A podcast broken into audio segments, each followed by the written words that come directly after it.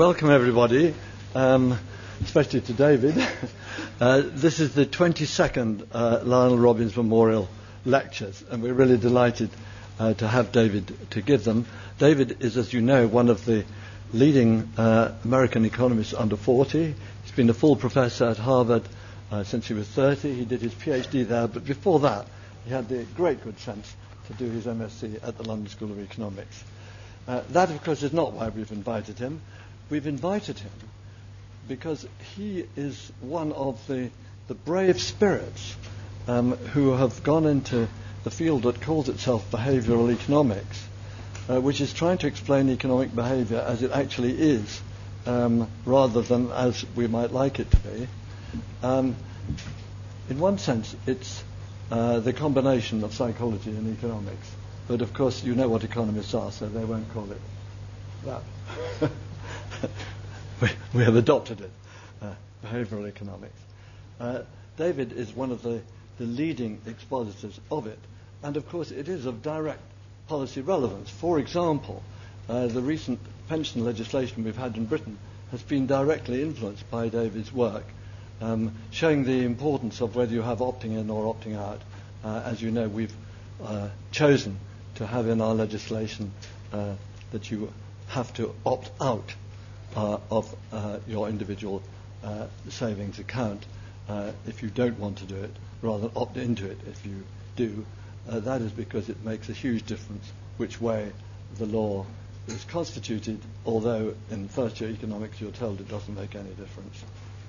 Um, David is also uh, an unusual person uh, uh in, in, uh, in, other ways. I, I, um, I, I, uh, I, emailed Olivier Blanchard to see if he wanted to tell me anything about David. he said, My advisor, my doctoral advisor. he said, I am told you need an anecdote about David. Unfortunately, I cannot come up with anything because David always acted perfectly whenever I've seen him. so there you are, David. It's lovely to have you here. Uh, welcome back. David is going to talk uh, for um, about you tell me 50 minutes up to an hour, and then we'll have questions. Uh, and the subject of his first lecture, this is the first of three, of course, tomorrow and the day after. Uh, today it's intertemporal choice. Welcome, David. Thank you.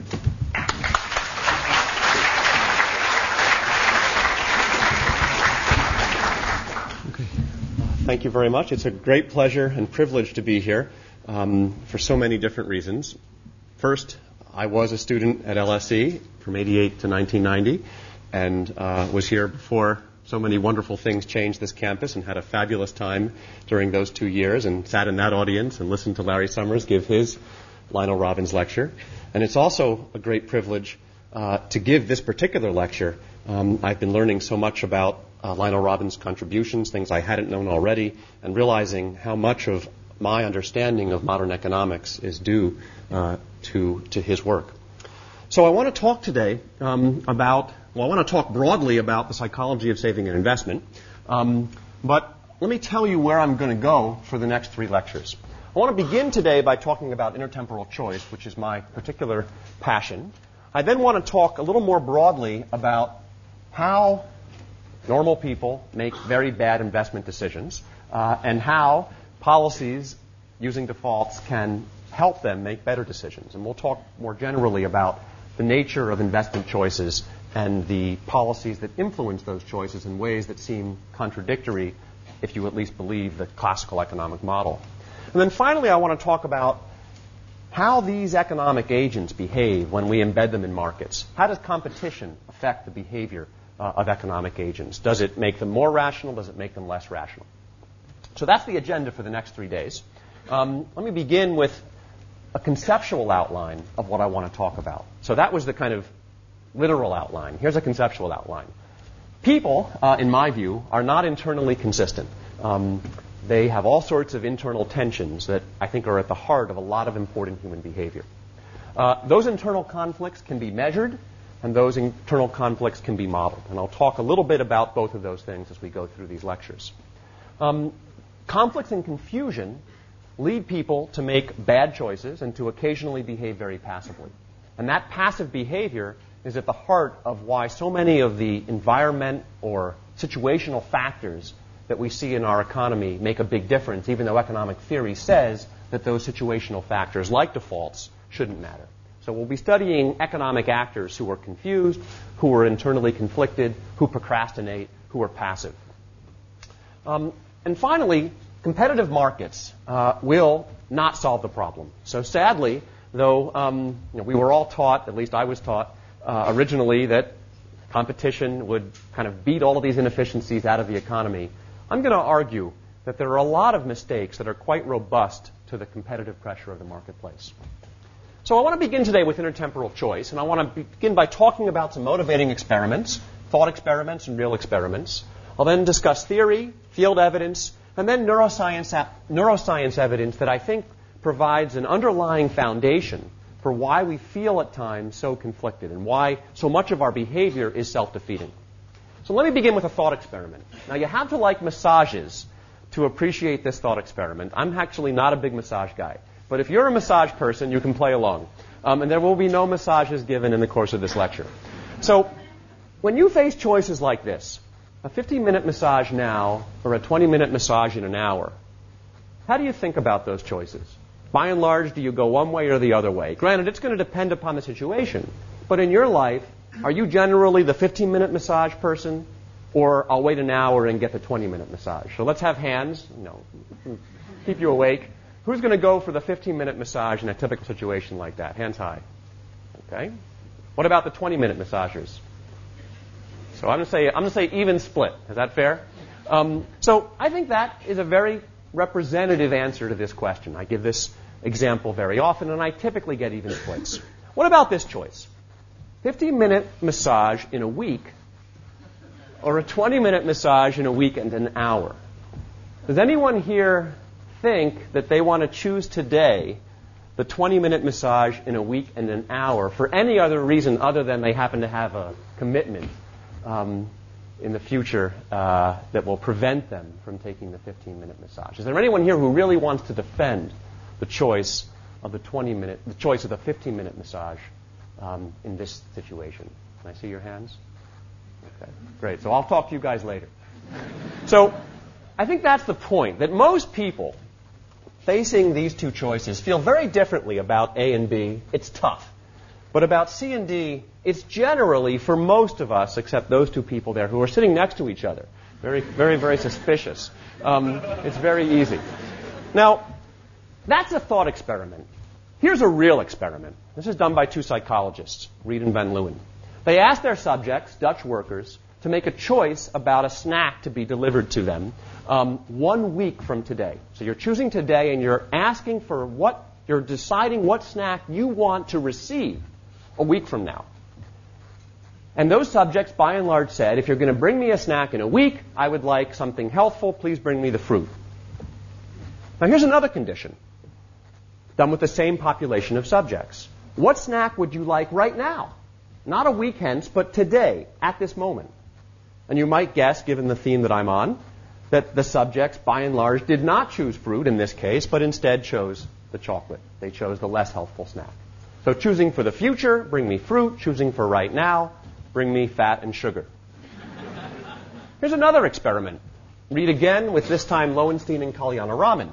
They asked undergraduate subjects to choose among 24 movie videos. And without insulting any of your movie preferences, let me just state objectively that these authors categorize those movies into two groups. For example, there were lowbrow movies like Four Weddings and a Funeral. Uh, in London, I guess it's particularly relevant. Um, and there were highbrow movies uh, like Schindler's List. These designations were not revealed to the subjects. And, they wa- and the re- experimenters wanted to know what would the subjects pick if the subjects were given the opportunity to watch these movies at different points in time. So when subjects picked a movie to watch tonight, by and large, most subjects chose a lowbrow movie. Two out of three subjects chose a lowbrow movie. When subjects chose a movie to watch next Monday night, choosing today for a week in the future, now 37% chose lowbrow. And when subjects chose a movie to watch in two weeks' time, now only 29% chose lowbrow. Again, we're seeing this phenomenon. Choosing in the moment, I want something pleasurable. choosing for the future. I want something that's good for me. Or I want to do the more kind of investment prone, economically rational choice. Now, here's another experiment that my collaborators and I have done. We'll hear more about this later in today's talk. Uh, we asked our subjects who were uh, water deprived, who were all very, very thirsty. We, in fact, slightly tortured them. Uh, what would they like? Some juice right now, or more juice in five minutes? And 60% of our subjects who were very thirsty said they, they would take some juice right now. Now, we took the same population of water deprived subjects and asked them a different question. What about some juice in 20 minutes, or again, more juice, the same amount more, and you'll hear more details later, in 25 minutes? The same structure we saw earlier. And now, only 30% of the subjects chose the earlier of the two rewards. So we're seeing a very robust tendency here. When people are thinking about short run choices, they tend to be very, very patient. In the immediate present, in this example, they had a 50% discount rate. They were discounting juice rewards that were coming to them in five minutes by 50%. But they were discounting juice rewards in the future, in this case, only 20 minutes away. The discount rate between minute 20 and minute 25 was 0%. Very high discount rates in the immediate present, 50% devaluation between 0 and 5 minutes, and almost no discounting in the future between minute 20 and minute 25. Now, these are not new ideas.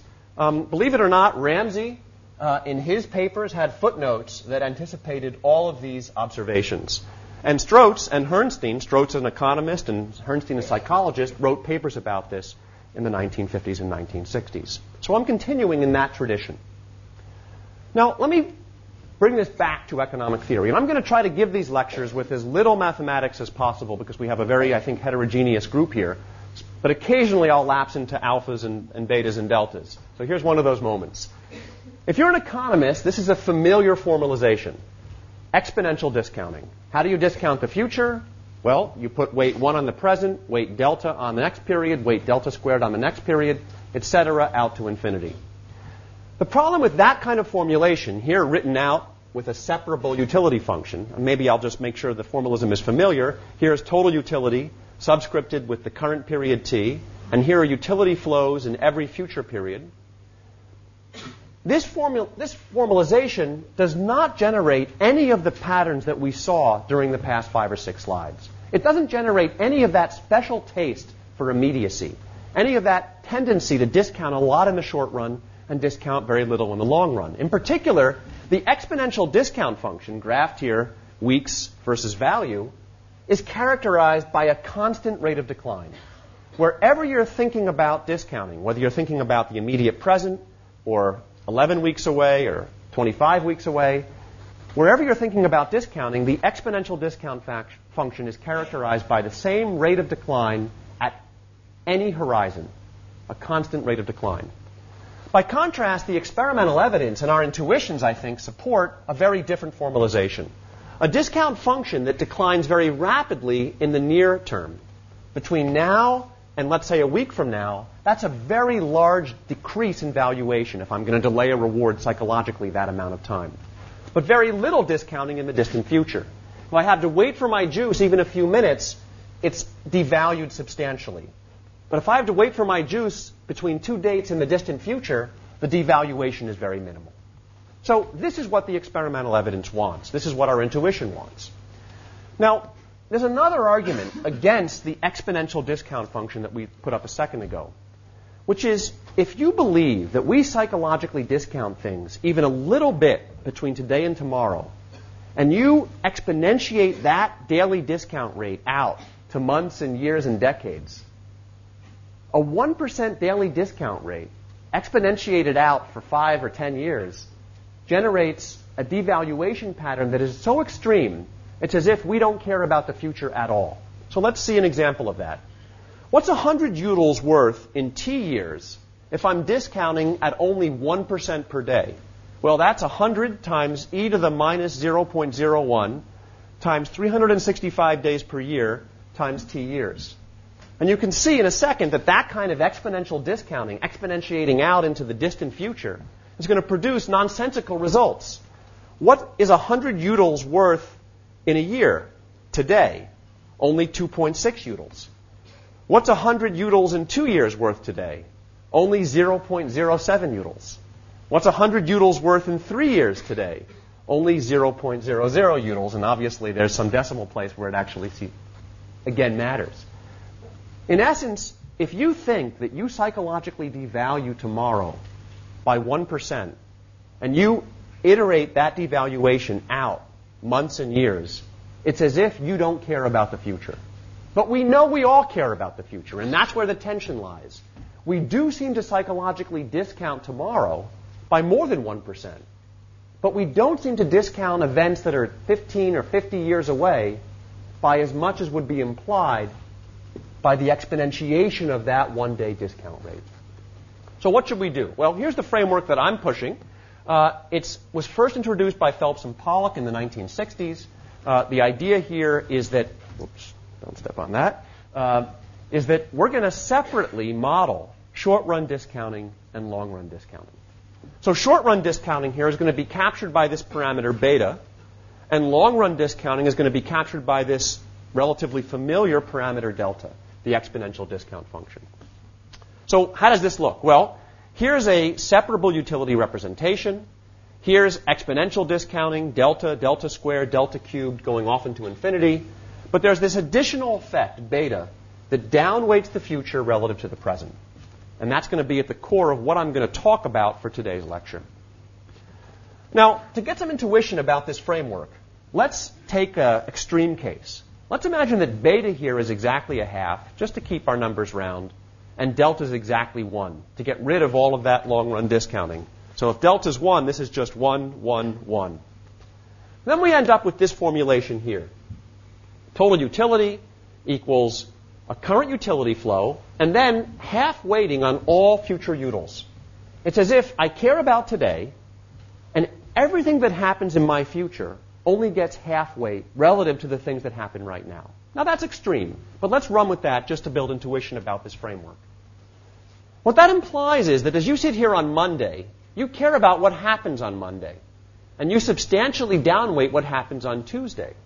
But you reason psychologically that what happens on Tuesday and Wednesday are kind of the same for you. What you really distinguish is Monday. That's what's different because Monday is your present. Now, the problem, of course, is that when you get to Tuesday, now Tuesday will be your present. And Tuesday will now be distinguished from Wednesday, producing what we economists call dynamic inconsistency. Now, it may not be immediately obvious from this formalization, but let's see an example uh, due to Akerlof and then developed by O'Donoghue and Rabin that pushes this example in a way that I think may be um, intuitively plausible. Um, so again, let's assume that beta is equal to a half and delta is equal to 1. And let's consider exercise. Um, so we Americans are obsessed with exercise. Not that we exercise.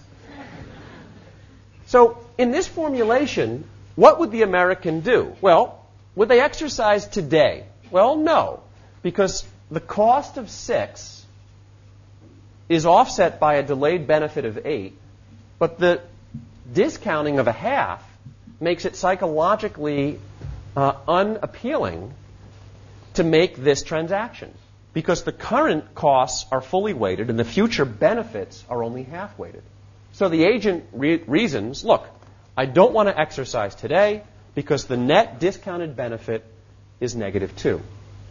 But what does this agent simultaneously reason as she thinks about exercising, as she thinks about, or I think about joining a gym? She decides, of course, I'll exercise tomorrow. Now, why is she excited to exercise tomorrow? It's because the now discounting, the discounting of a half hits the six and hits the eight. So when I think about the future, I discount both costs and benefits, and hence I'm very happy to plan to exercise tomorrow. Now, you can kind of see where this is going. Is this agent ever going to exercise? No, right. Now, what she will do is commit herself to exercise. So what she would perhaps do is find a way not to exercise today, but to lock herself into exercising in the future.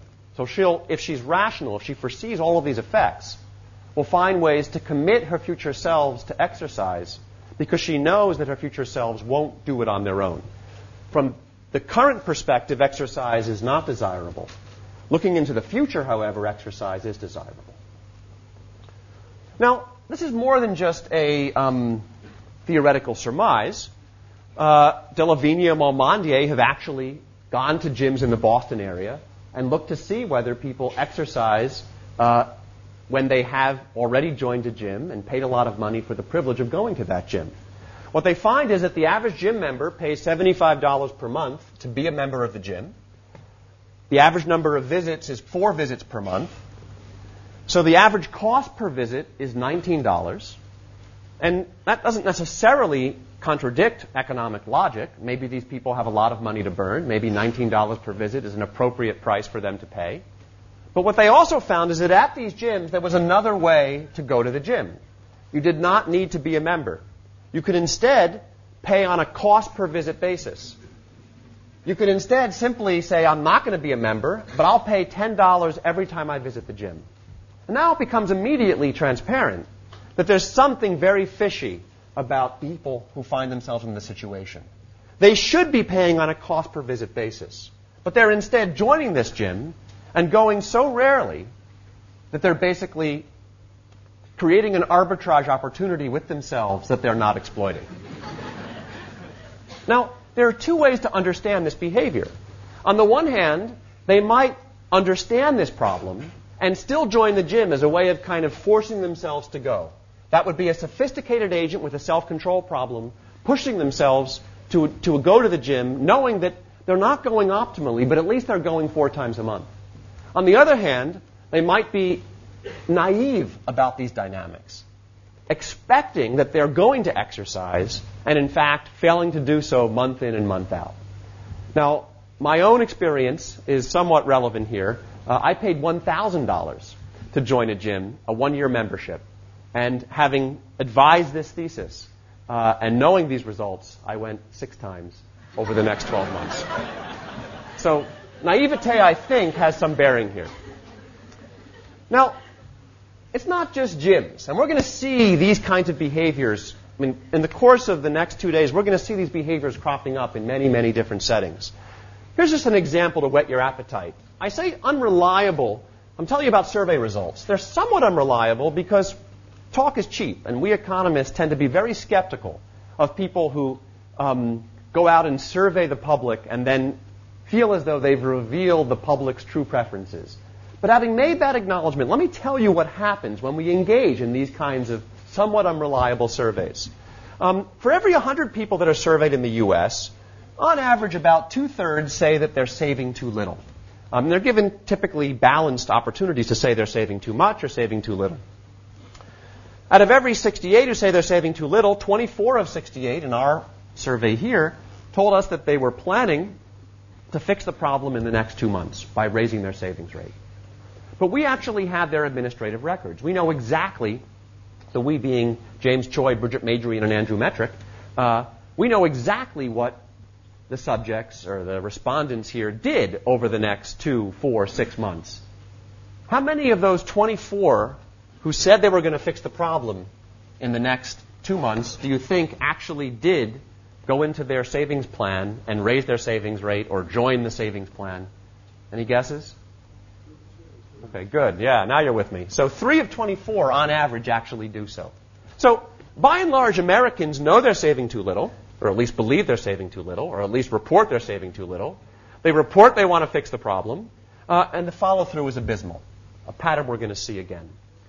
Now, if you're a kind of more serious economist and you want to write down a structural model of all of these things, and I hope you do, um, you can do that too. Let me tell you about the kind of work that's taking that approach to measuring these preferences. So what we've done, this is now work with Andrea Repetto and Jeremy Tobacman, we studied what we consider to be the most important facts about U.S. consumers. What are those facts? Well, they're doing a lot of voluntary wealth accumulation for retirement. In the decade before retirement, their wealth to income ratio is about 4 to 1. But even as they're doing all of this bar, all of this wealth accumulation, voluntary wealth accumulation, so I'm not counting here their Social Security pension value, which is wealth that is being forced on them. I'm counting here only wealth that they voluntarily accumulate. Even as they voluntarily accumulate all of this wealth, they're doing a lot of credit card borrowing. In any given month in the U.S., two out of three households do not pay their credit card bill in full when they get the bill. In other words, they're borrowing. And they're borrowing at high interest rates. The average credit card interest rate is 14% on a debt weighted basis, on a dollar weighted basis. Credit card debt averages about 13% of annual income in the U.S. In addition to that fact, U.S. households are also holding so little liquidity that when their income predictably goes up or predictably goes down, their consumption goes up and goes down. Now, not one for one. There's a little bit of smoothing. There's a lot of smoothing. But on average, their marginal propensity to consume out of predictable movements in income is about 23 cents on the dollar. And there are some who think it's 50 cents, some who think it's 15 cents, but that's a consensus estimate, about 23 cents on the dollar. Now, we wrote down a rich life cycle model of U.S. households. We gave them stochastic income, life cycle variation in labor supply, Social Security, life cycle variation in dependents, bequests, illiquid assets, liquid assets, credit card debt. So it's a numerical model, and we're going to solve this model with backwards induction to solve for the behavior of agents in the economy, individual households. And we're going to estimate these key parameters beta, the short run discount factor, and delta, the long run discount factor. When we estimate these parameters by asking what value of these parameters matches the existing data on U.S. household behavior, the model wants a beta value of 0.7 and a delta value of 0.96. Now, and the standard errors here are pretty small, 0.11 and 0.01.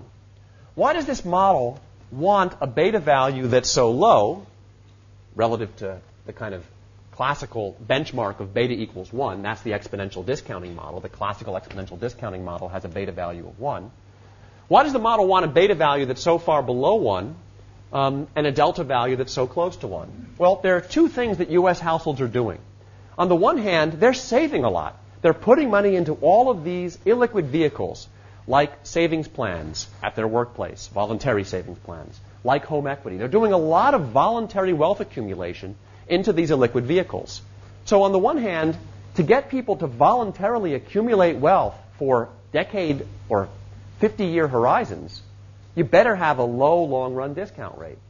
On the other hand, they're borrowing very, very actively on their credit cards and paying a 14% interest rate so they can have liquidity today that they're going to pay back next month.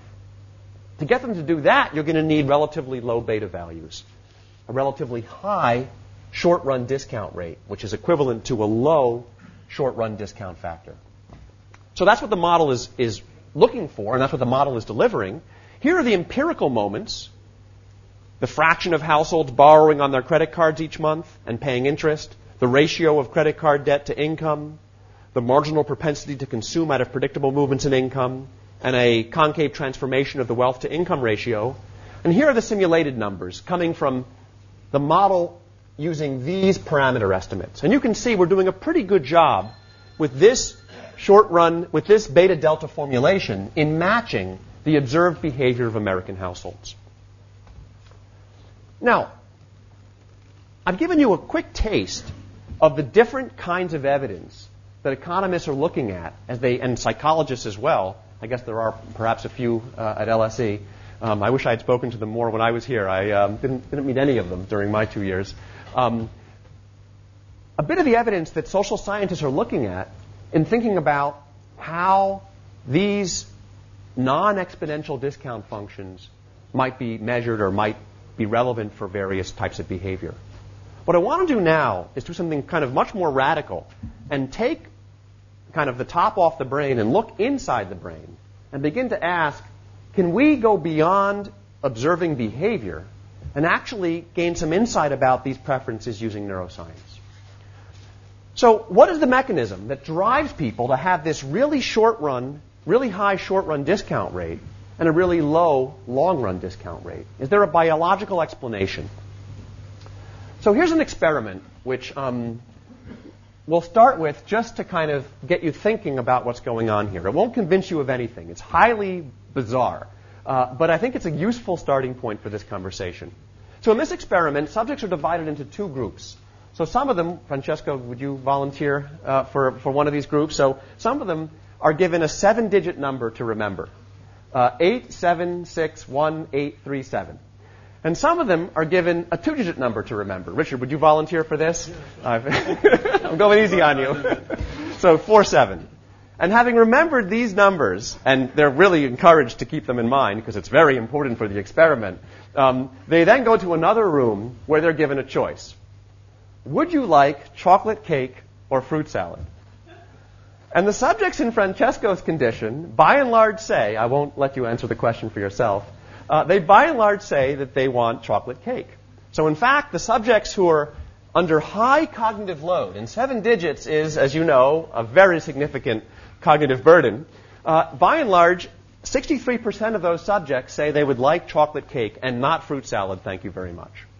By contrast, the subjects in Richard's condition, again, there's random assignment here, so it's the same population of subjects, by and large say they don't want chocolate cake. Only 41% of those subjects go for the chocolate cake. Now, what do neuroscientists think is going on in an experiment like this? They think the subjects in Francesco's condition are under great cognitive load. They're using their working memory, which is, let's say, uh, part of an analytic capacity that we humans have, which leaves them only with unused resources, cognitive resources, in their emotional brain. I'm going to call that emotional brain the, the mesolimbic dopamine system. And that emotional brain is not where you do working memory. That emotional brain is another brain region where your gut instincts live, where your intuitive emotional responses to the world reside. It's a simplification, but bear with me because economists, uh, you know, we, we, we, like to oversimplify the world, and um, we allow ourselves that luxury. So, the interpretation of the experiment is that Francesco was so busy using his working memory, his analytic brain up here, to remember the seven-digit number, that all he could call on when faced with the chocolate cake fruit salad choice was his emotional brain down here. And his emotional brain knows the answer to the question chocolate cake or fruit salad. By contrast, Richard, remembering two digits, wasn't taxing very greatly his analytic brain. And as a consequence, his analytic brain was totally prepared to answer the question chocolate cake or fruit salad. And it, and it understands that chocolate cake, however good it is right now, is a long run costly choice. It has dynamic, negative consequences. And as a consequence, uh, his analytic brain was free to reason that chocolate cake was in fact a bad choice. Now, that's a lot of storytelling and a lot of hand waving. So, what we're doing these days is trying to take that story back to models and actually ask whether those kinds of stories have some, can, can be supported with some direct evidence by looking at the human brain while it's making decisions. Before I show you that neuroimaging evidence, let me first tell you about um, the reason that I think these kinds of analyses are closely linked to the model that we've been talking about so far. So let's hypothesize that we all have two brains. Think about you know, the devil on one shoulder, a very impatient, emotional, mesolimbic dopamine system that only values the present or places disproportionate value on the present. And on the other shoulder, an analytic brain, more recently evolved, more associated with what we think of as human rational cognition. That analytic brain, much more patient, much more capable of simulation, much more forward looking, much more interested and concerned with events that will unfold in the distant future. So we have a patient frontoparietal system and an impatient, deeper mesolimbic dopamine system. And these two systems speak to us throughout our lives direct us, struggle for control of our choices. The mesolimbic dopamine system is ancient. We share it with all mammals. The analytic cortical system, frontal parietal cortical system, is much more recently evolved and much more like what we think of as classical economic reason. Now let's take the preferences that we wrote down before, these so-called quasi-hyperbolic preferences. And let's transform them in ways that are legitimate to an economist. Let's multiply both the right and left hand sides by a positive constant. So I'm going to multiply both sides by 1 over beta. So this term vanishes, and, or this beta term vanishes, and then I have a 1 over beta here. And then let's take this first term here, 1 over beta times u sub t, and let's decompose it into two pieces. A 1 over beta minus 1 term, and a 1, which I'll put right here, and call delta to the naught power. So now I have decomposed this person's preferences into two bits. Into an exponential discounting bit right here in blue, which I'm going to associate with your rational brain, and a very impatient mesolimbic bit here in red, which I'll associate with that dopamine system. One system in blue cares about the future. Let delta go close to 1. That system basically says events in the future matter a lot to me. The other system in red, in this extreme example, cares only about right now, only values the immediate present. Now, there are many different discount function representations that I want to talk about in the next 10 minutes, and I won't have time to talk about them all, I'm realizing. Um, so there's a traditional hyperbolic discount function, 1 over 1 plus kappa tau. There's a quasi-hyperbolic discount function that we've talked about already with the betas and the deltas, and here's the decomposition where I break it into a limbic bit and a cortical bit. But I could also generalize this framework. And rather than having a limbic bit that's perfectly impatient, it only weights current utility flows, I can decompose that into a limbic bit that has a discount function d sub beta that decays very sharply, and a cortical bit that has a discount function d sub delta that decays very, very slowly. So now I have two discount functions inside the human brain a very impatient mesolimbic dopamine system and a very patient cortical system. And these two systems are constantly telling you what to do and very frequently disagreeing according to our hypotheses. Now I can write that again by saying this system is an exponential system and this system is an exponential system.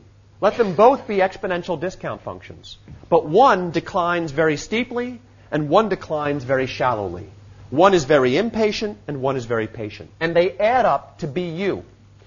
Let's see that adding up. Here's your total discount function. A weighted sum of a sharply declining beta exponential system and a less sharply declining delta exponential system. I take those two valuation systems, I add them together, and I get this picture here.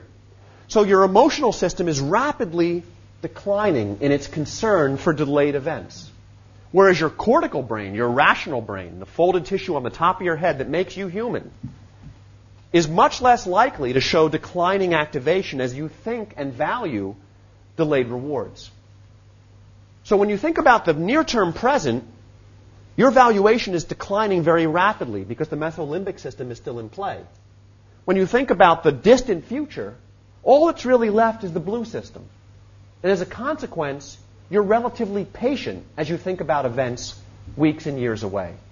So here is the micro foundation for the story that, for the data we've been talking about so far. A world in which you're very impatient in the short run, rapidly declining valuation, and a world in which you're very patient in the long run because you're primarily only left with a weighting that's coming from the blue patient cortical system. Now, can I support that with some data? It's a kind of nice story, but the hand waving is really getting out of control. So Here's some neuroimaging evidence, which I think gives us something to hang our hat on. What we want to do here is basically ask when people make choices about distant trade offs, is it the case that their rational frontal parietal system shows activation? But when they make choices about short run trade offs, now versus, say, two weeks from now, as opposed to two weeks versus four weeks. So here's two versus four weeks into the future. These are long run trade offs. Here's zero weeks into the future versus two weeks into the future, short run trade offs. What do we think we should observe if we live in the world that I've been describing? Well, up here we should be seeing your rational brain making this decision, primarily your rational brain, your frontal parietal system. And down here we should see both systems in action. Because now immediacy is in the choice set. You could choose an immediate option. which means the limbic brain is on. The mesolimbic dopamine system is on, is active, is concerned, is voting.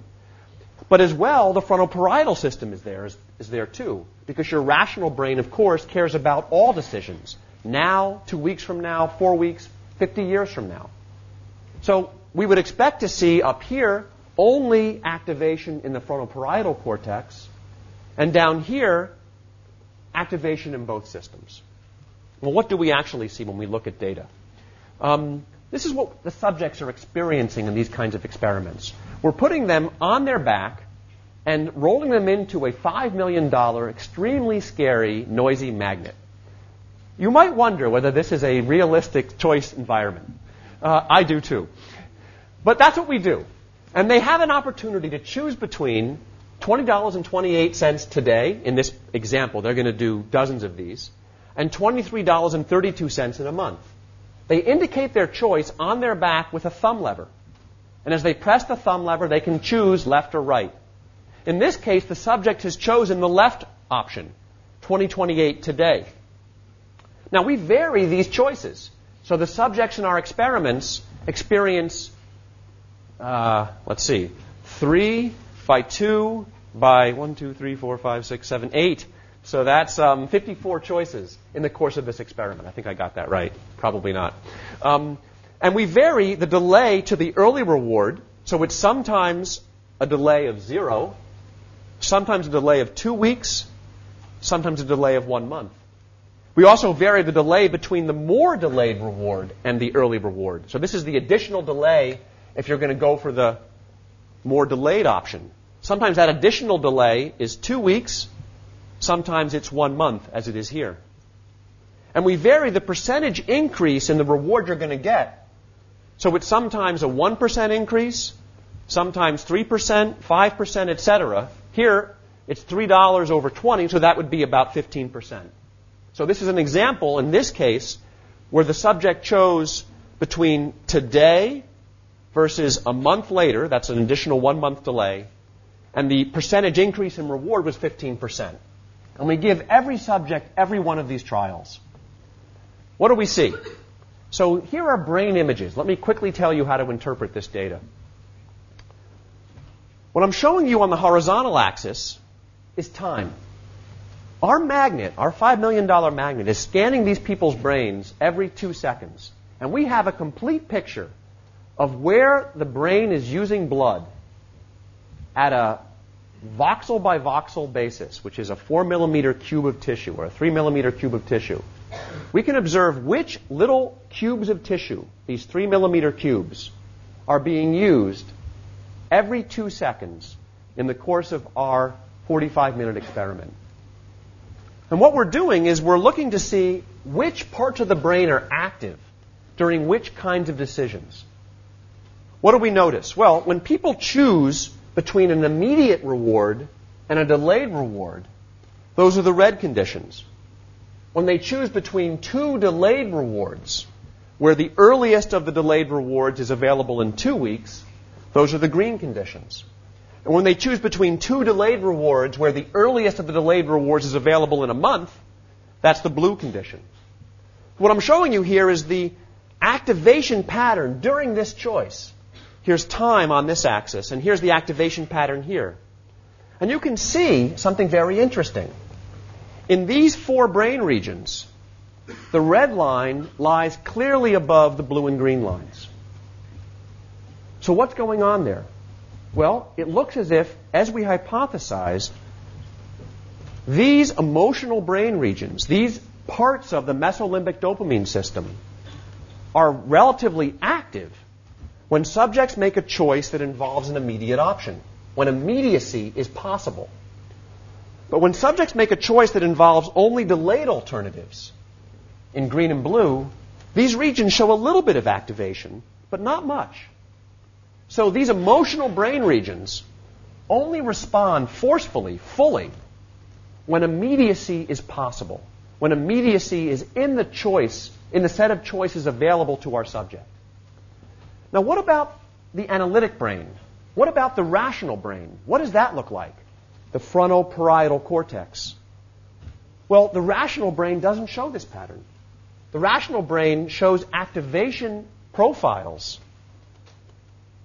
that don't distinguish between choice sets that have an immediate option and choice sets in green and blue that do not have an immediate option. So, as I told you before, the rational brain seems to recognize that a Snickers bar in a year is as good as a Snickers bar in six months. The rational brain is not going to be confused by moving things away in time. But if I go back a slide, the emotional brain, the mesolimbic dopamine system, does draw a sharp distinction between now in red and later in blue and green. Now, these patterns are sufficiently strong that we can actually predict what people will choose if we can observe their brain patterns. So when people choose the larger delayed reward in one of these choice oppor- in one of these choice decisions, their rational frontal system is relatively active. And when they choose um, rel- relatively active relative to the emotional system, and when they choose the smaller immediate reward, their emotional system is relatively active compared to their frontal system.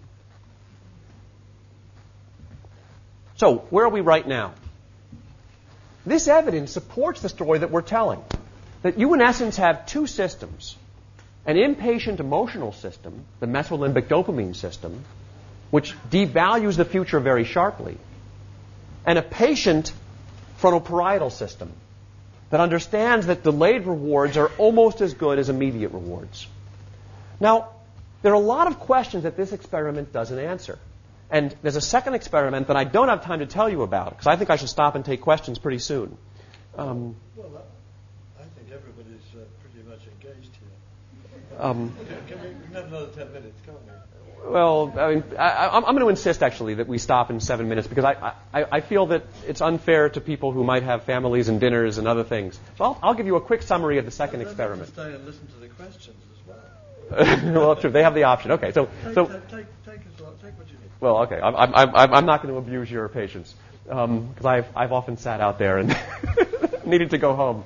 So, um, um, so what I've shown you is that these two brain systems think about the future very differently. The emotional system seems to discount the future sharply.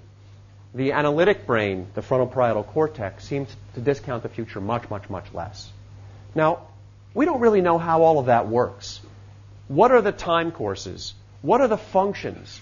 Uh, is it the same when we're working with something like money or something like a primary reward like juice? So the second experiment that I have in this slide deck, which I'll happily send you if you want to see it, um, studies a very different type of reward. The previous experiment studied basically a money-like reward. We studied an Amazon gift certificate. So we gave our subjects a gift certificate that they could either use today or in two weeks, or in four weeks, or in six weeks, or in eight weeks. That was the first experiment. The second experiment takes our subjects and gives them an opportunity to have a primary reward during the experiment, which is a squirt of juice. To make them motivated, we bring them into the experiment extremely thirsty. So this is this is, this is work with uh, Sam McClure, Keith Ericson, George Loewenstein, and Jonathan Cohen the same co-author group from the previous experiment, except the previous experiment didn't have Keith Ericson on the, on the, um, um, on the masthead. We made our, our subjects extremely thirsty. We denied them the right to drink for four hours before the experiment.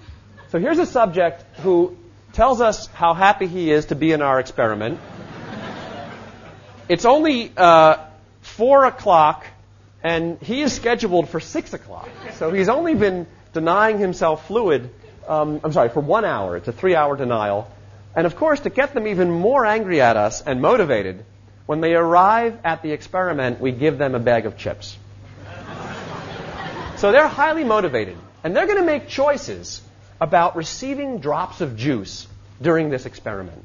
We're going to squirt the juice directly into their mouths. They'll have some control over it so they don't choke.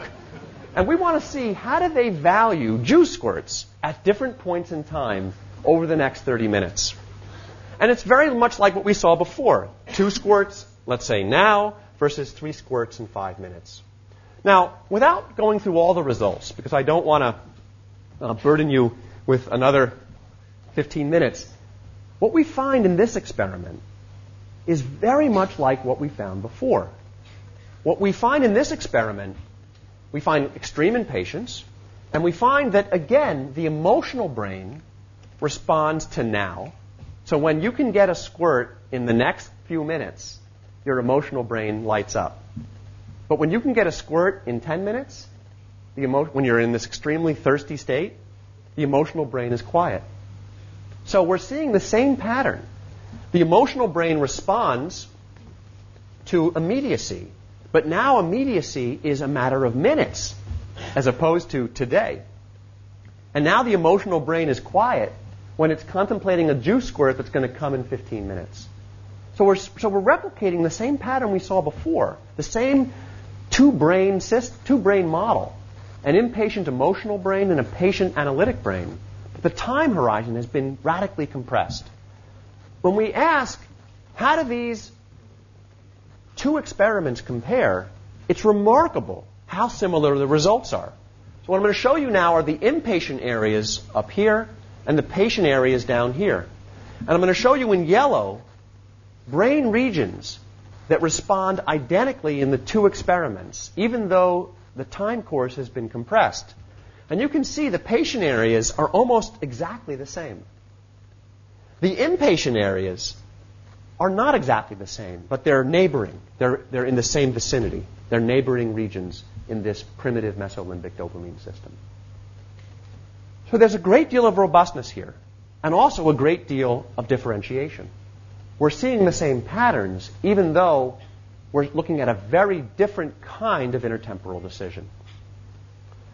So, when we measure these brain regions, and we try to measure discount functions using the kind of classic discounting frameworks that we economists use, we find that the exponential uh, we find that the exponential discount rate in the impatient regions is about 4% per minute during this extremely unusual trial with very thirsty uh, salt exposed subjects. Whereas the exponential discount rate in the patient regions is about 1% per minute. So again, a differentiation, but now a radically foreshortened time horizon. Now, when we write down models of these patterns, we're able to very closely predict the patterns of activation that we see using these discounting paradigms. So here's the impatient brain regions, and you can see here the red dots are the model the model that I've been describing so far, an exponential discounting model that values delayed rewards at a very high discount rate. And you can see the model in, in red does a very nice job of matching the data, which is the x's. Likewise, in the patient regions, and now you're going to see less of a, of a slope, in the patient regions, again, the model in red is doing a very nice job of matching the data in the x's. Okay. Now, um, let me get to um, a summary. So it looks as though this story is holding up. There's one system associated with midbrain dopamine neurons that's your patient, that is your impatient self. That is the I want to sleep late, I want the chocolate cake, uh, I want to watch the game, I want the extra beer system. And the second system is the economic textbook system, the lateral prefrontal cortex and parietal cortex which basically looks a lot like what we teach you human actors do. In fact, it's not what both systems do, it's what one of our two systems does. And we believe, um, and now I'm speaking, I hope, for most of the co authors that I've discussed in the last hour, that these two systems may jointly account for the patterns that we're seeing in the data patterns of short run impatience and long run patience. So, what have I shown you today? First, experimental evidence, classic laboratory behavioral data, not neuroimaging data, behavioral data for dynamic inconsistency. Then a theoretical framework that organizes this data, quasi-hyperbolic discounting. Field evidence, and we'll see more of that, that supports this interpretation, credit card borrowing, wealth accumulation, etc. And then finally, a neuroscientific story that provides the underlying um, mechanisms that may drive these seemingly self destructive, internally inconsistent behaviors. It's not that surprising that we're internally inconsistent if we have two different preference systems that don't value the future in the same way. So, that's lecture one. Um, a description of how individuals make intertemporal choices. I want to then translate this into our investment behaviors, and we'll see some very paradoxical, self defeating investment behaviors uh, Tuesday night. And finally, a discussion of how all of this changes or doesn't change when we embed these psychologically rich actors in competitive markets. Well, I think we have a little time for questions. Absolutely. Okay, great. So it's.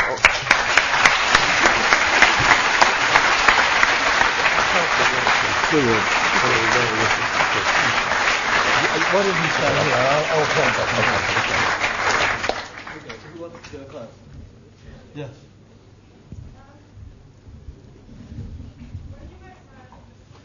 Hang on. There's, um,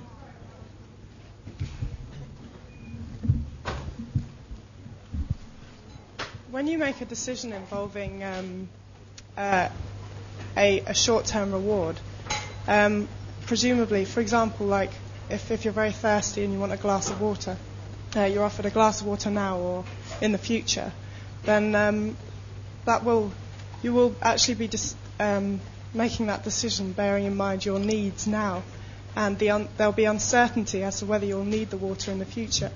So, um, I mean, you've you've introduced these two parts of the brain as though one is entirely rational and one is entirely irrational. But would you say there's perhaps an argument uh, where you could uh, where, where you could possibly argue that both parts of the brain are equally rational? Yeah. So uh, that's a good point. Uncertainty is a very important confounding factor in these kinds of experiments. And I overstated my case. I shouldn't have said or implied that one was entirely rational and one was entirely irrational. What I really believe is that these are just different preference systems. Um, it's not clear which one is more or less rational if you don't have a prior about what an appropriate discount rate is. So I take your point that in certain environments, behaving as if you have a really high discount rate might be a rational thing to do. And when this mesolimbic dopamine system evolved 100 million years ago, horizons were much shorter. There were lots of reasons why you couldn't count on being around in, in a week's time. So it might have made sense that that would be, that that system wasn't too focused on the future and was more interested in what was happening right now. That was certainly the priority. But of course, as our environment has changed, it's likely that our brain hasn't changed at the same rate, particularly in the last few hundred years. And as a consequence, these days, horizons of 50, 70 years are very, very frequent horizons for humans to think about and to um, have to wrestle with in their lives.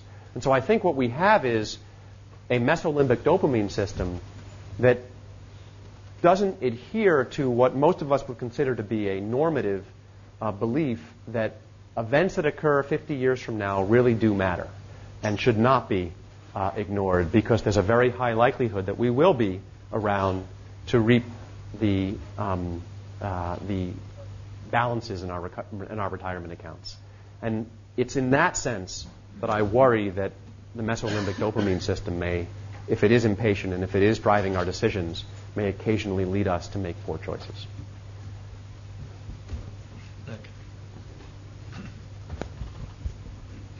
Um, the examples you were taking were looking at different bits of the brain, but in a simple world of certainty, as in, I understand money, Amazon ain't going to go bust, I know what juice is. Now, you were talking earlier about pensions where I'm expected as an, uh, an average punter to choose from 700 different private pension funds, and this can become immobilizing. Is that something you're go, going on to talk about in a, in a future lecture? That's right. So, so I, I think that there are, that will be the subject of tomorrow's lecture. Um, and to anticipate, I think there are two things that lead us to be um, fundamentally ineffective in making those choices. The first is the kinds of impatience that I've talked about here, and the second is a um, contributing factor, which is our financial illiteracy. And if you find a decision really, really hard and unpleasant, that's yet one more reason to move it off till tomorrow. These two things work together. Hi. Um, it strikes me there's a strong resemblance between the discounted dynamic that you've elaborated and other evidence about how people feel personally compared to how they feel about their society. Uh, all the polling data that I've ever, ever seen suggests that people feel very optimistic about themselves personally, very pessimistic about society. They also feel that they act rationally and that society acts irrationally. So in the United States at the moment, for obvious reasons, there's a lot of polling data on whether people would elect a female president. 90% of people feel that they would, Yeah. but they feel that only about 50% of people in the rest of society. It's the same with a black president. I wonder if you had any thoughts on that dynamic. I think you're quite right that about those stylized facts. I think they're coming from a different mechanism. Uh, I think that, and this is an interesting topic that I think is underexplored. Someone thinking about a doctoral dissertation should should uh, be on this. Uh, that that we find it very very pleasant to review all of these wonderful things about ourselves. So we over rehearse. Um, you know, that brilliant comment I made yesterday, um, the sentence that I wrote that was almost poetic, uh, the insight that I had in the seminar last week, uh, and we under rehearse all of the terrible things that we do. Uh, it's just pleasant to think about how, how smart and good we are. Uh, and as a consequence, I think we are prone to make the mistake that you've described. I don't think it's coming from this channel. Um, maybe you have a theory about how it might be connected, but I do think that, it, that what you're describing is very real.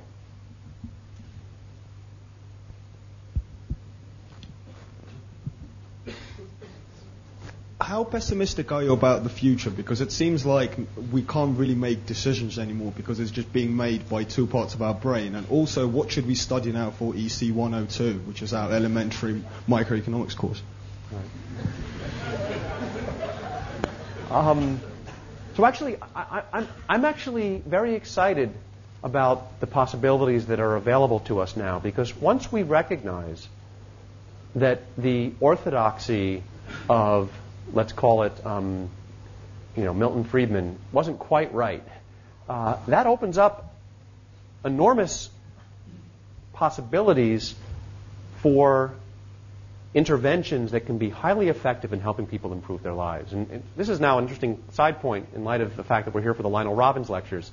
Um, Lionel Robbins was very interested in separating positive science from normative science, um, and a very important distinction. So now I'm going to cross that line and say, if you rec- if you believe that people have these tendencies to be myopic in many situations or have difficulty making rational decisions, and you're asking now, what institution should we build for our society? Well, great.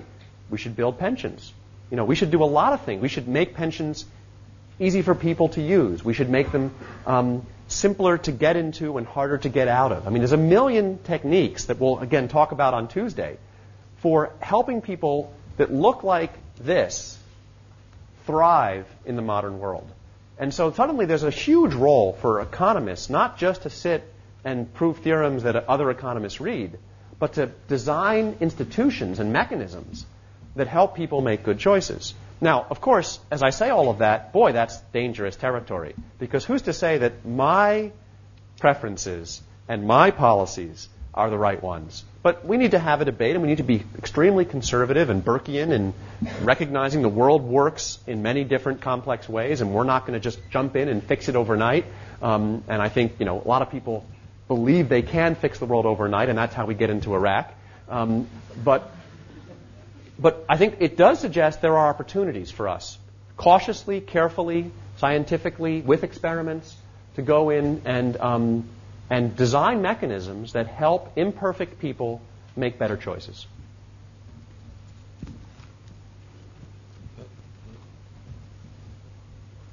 Thank you.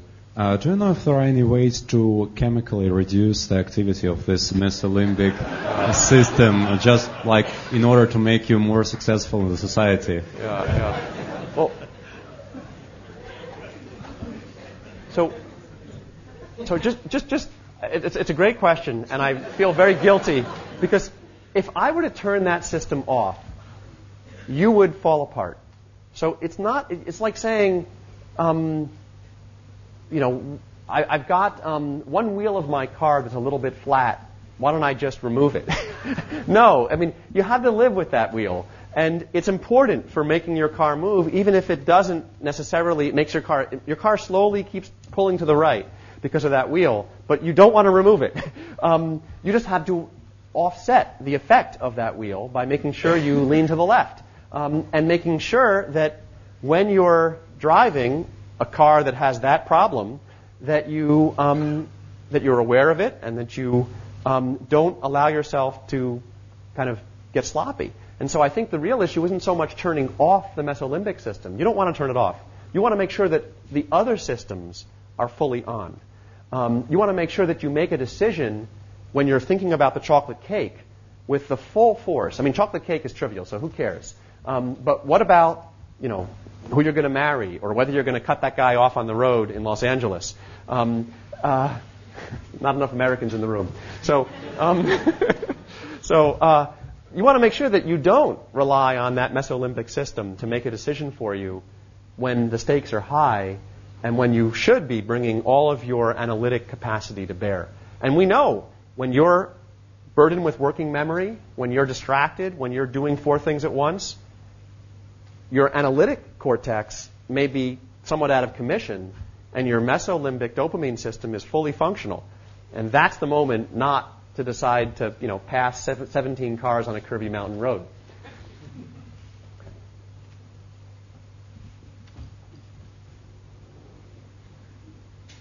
The back.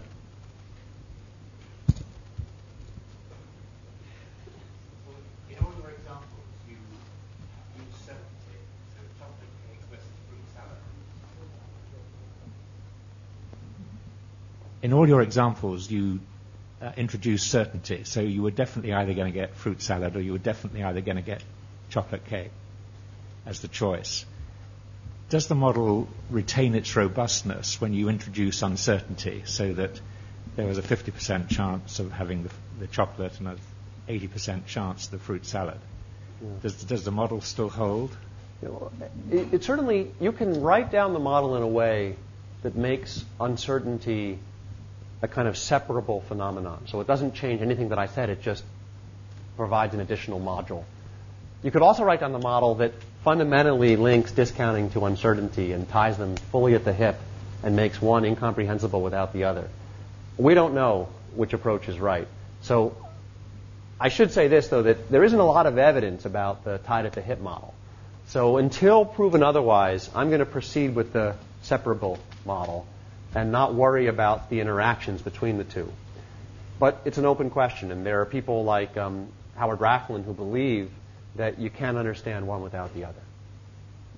It's a minority view.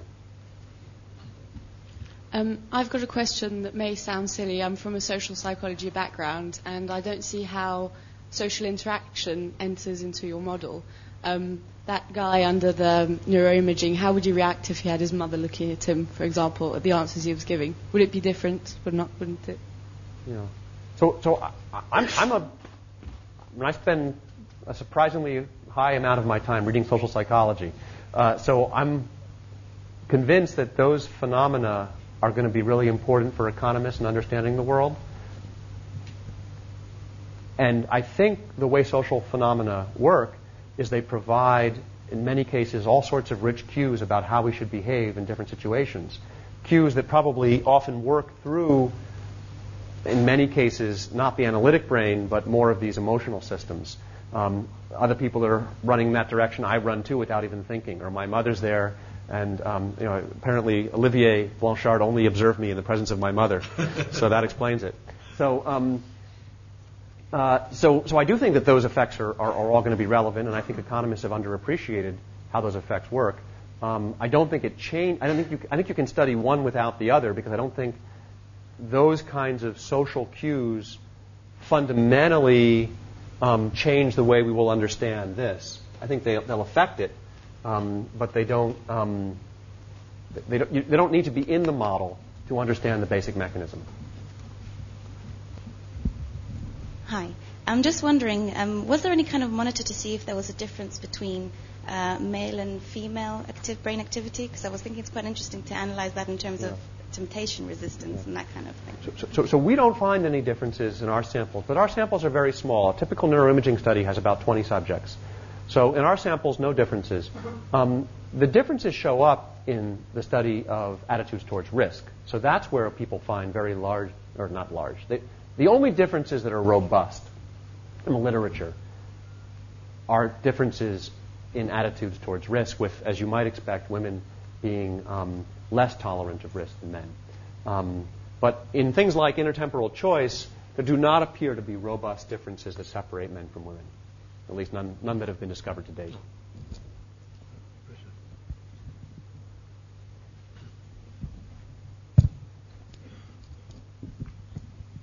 Um, David? I, I may, may be a, a, little slow and not picked up the point, but as I lie on your magnet, the cost of which I've forgotten, because I can't remember seven numbers, um, is there any evidence in the scan of an internal dialogue between the two parts of the brain?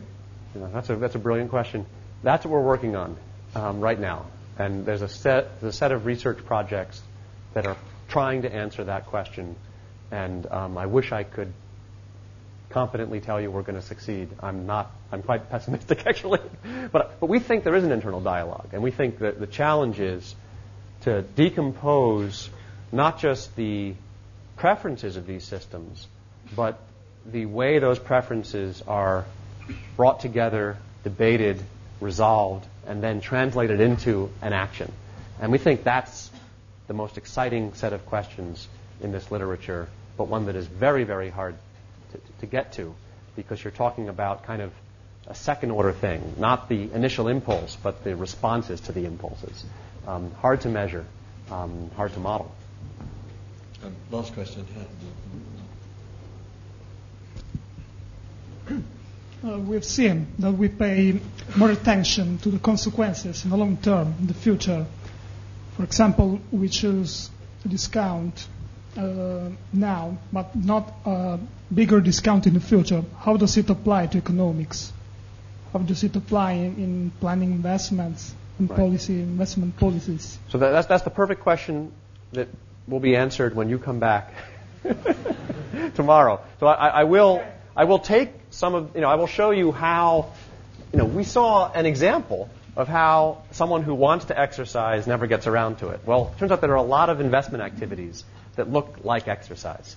Um, and we'll see in Tuesday's lecture that a lot of the apparently bizarre and paradoxical behaviors that I will show you can be understood as examples and instances of financial procrastination. Okay, thank you.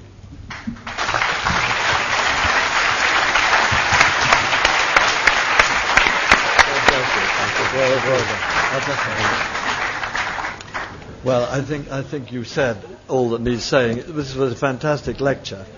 Um, could, could you just sit down a second?